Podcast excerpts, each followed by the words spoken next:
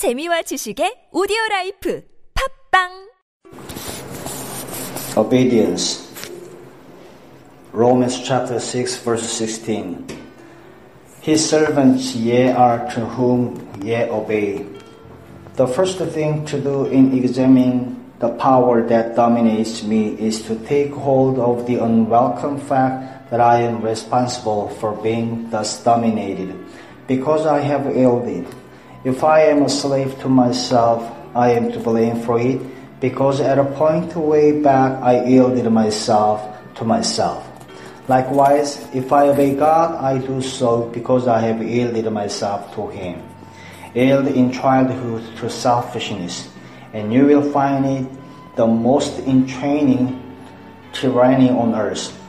There is no power in the human soul of itself to break the bondage of a position formed by yielding. Yield for one second to anything in the nature of lust. Remember what lust is.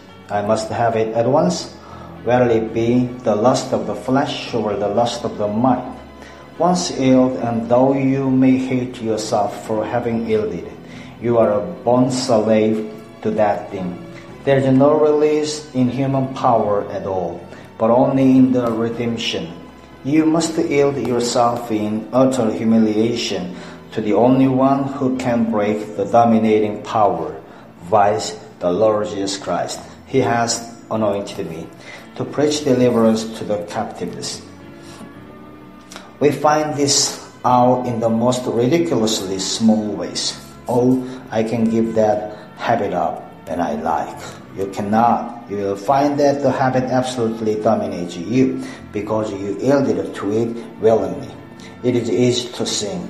He will break every factor and at the same time be living a life of obvious slavery to yourself. Yielding to Jesus will break every form of slavery in any human life.